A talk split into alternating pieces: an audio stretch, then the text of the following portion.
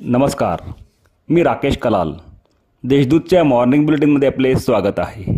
ऐकूया नंदुरबार जिल्ह्यातील ठळक घडामोडी. नंदुरबार जिल्ह्यात पुन्हा अवकाळीचा कहर. नंदुरबार जिल्ह्यात शनिवारी दुपारी ठिकठिकाणी जोरदार अवकाळी पाऊस झाला. या पावसामुळे अनेक घरांची पडझड झाली असून झाडे उन्मळून पडली आहेत. तळोदा परिसरात आंबे ज्वारी बाजरी मूग आदी पिकांचे नुकसान झाले असून रापापूर येथील नदीला पूर आला आहे.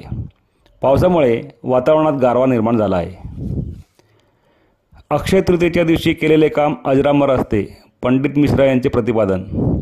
अक्षय तृतीयेच्या दिवशी केलेले भजन पुण्य दान शिवचर्चा हे अक्षय म्हणजेच अजरामर होत असते.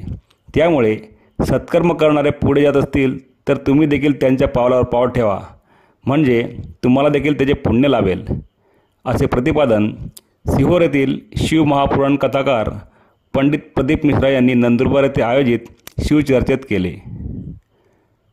सुरगस येथील कार्यकर्त्यांच्या शिवसेनेत प्रवेश.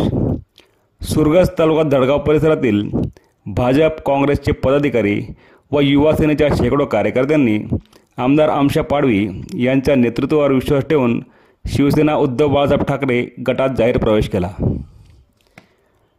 महात्मा बसवेश्वर जयंती साजरी.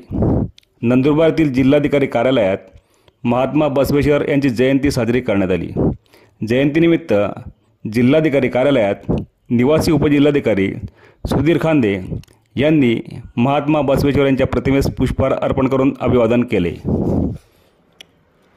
शबरी वित्त व विकास महामंडळातर्फे कर्ज वितरण.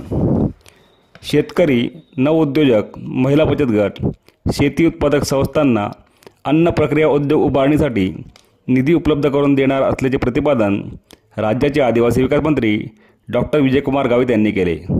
शबरी आदिवासी वित्त व विकास महामंडळामार्फत कर्ज वितरण सोहळ्याप्रसंगी डॉक्टर गावित बोलत होते. या होत्या आजच्या ठळक घडामोडी. अधिक माहिती आणि देशविदेशातील ताज्या घडामोडींसाठी देशदूत डॉट कॉम या संकेतस्थळाला भेट द्या. तसेच वाचत राहा दैनिक देशदूत. धन्यवाद.